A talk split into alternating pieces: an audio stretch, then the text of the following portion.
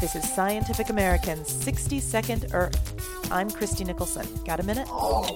El Nino has arrived. With a 1 degree Celsius increase in a band of the eastern Pacific Ocean, the National Oceanic and Atmospheric Association made the announcement yesterday.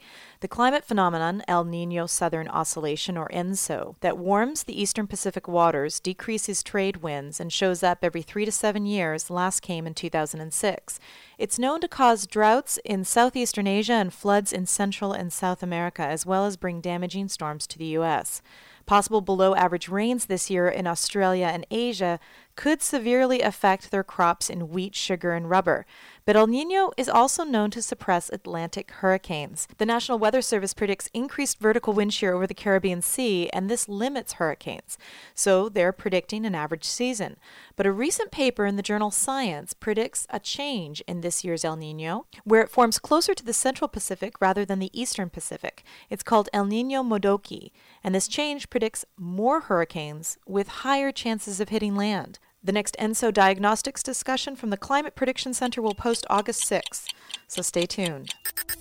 Thanks for the minute. For Scientific American's 60 Second Earth, I'm Christie Nicholson.